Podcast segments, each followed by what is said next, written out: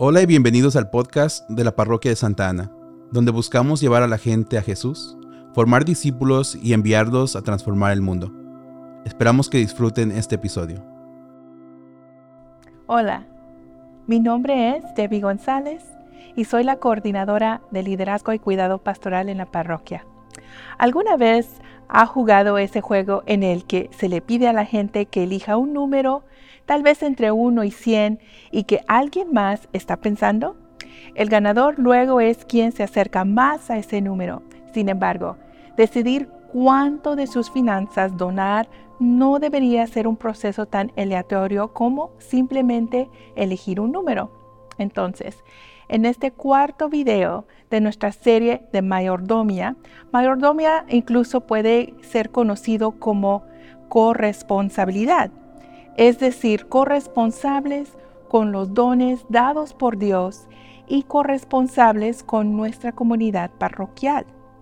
Queremos sugerir algunas cosas para considerar mientras discierne su compromiso financiero con Santa Ana. Cuando se habla de donaciones financieras, es posible que haya escuchado la palabra diezmo la palabra diezmo significa literalmente un décimo o 10%. Hay varias ocasiones en las escrituras en las que alguien devuelve una décima parte de las bendiciones recibidas. Por ejemplo, Abraham le da al sacerdote Melquisedec una décima parte de todo. Este es de Génesis 14, 20. Y Jacob promete darle a Dios una décima parte a cambio de protección en su viaje, también de Génesis 28, 22. La Iglesia Católica enseña que tenemos la obligación de diezmar, pero no pone un porcentaje exacto a la obligación, sino que enfatiza la necesidad de ser generosos. La Iglesia no quiere obligar a todos a dar una determinada cantidad sino que nos invita a dar libremente y con generosidad, no solo obligación.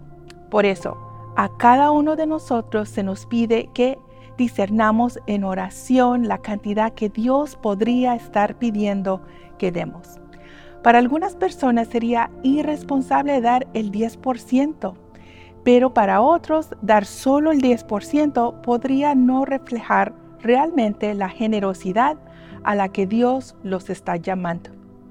Si nunca ha diezmado antes, puede parecer abrumador o incluso aterrador, incluso considéralo. Pruebe con una cantidad que parezca factible, pero un poco exagerada para usted, tal vez 2 o 3% de sus ingresos. Luego, al año siguiente, reevalúe y pregúntele al Señor qué le invita a dar. Al considerar cuánto dar, es importante recordar la invitación del Señor de no solo darle lo que sobra, sino en el lenguaje de la Biblia para dárselo de nuestros frutos.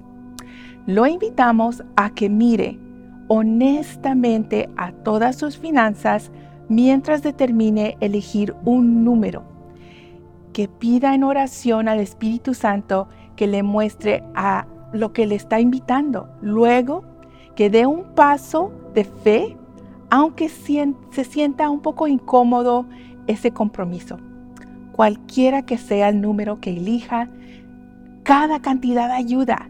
No hay regalo que sea demasiado pequeño, que todavía no puede ser utilizado para cumplir la misión a la que el Señor nos está llamando aquí en Santa Ana. Muchas gracias. Esperamos que hayas disfrutado de este episodio del podcast de la Parroquia de Santa Ana. Para aprender más acerca de cómo puedes donar en apoyo de la visión de Santa Ana, ve a. Gracias por su contribución y que tengan un día bendecido.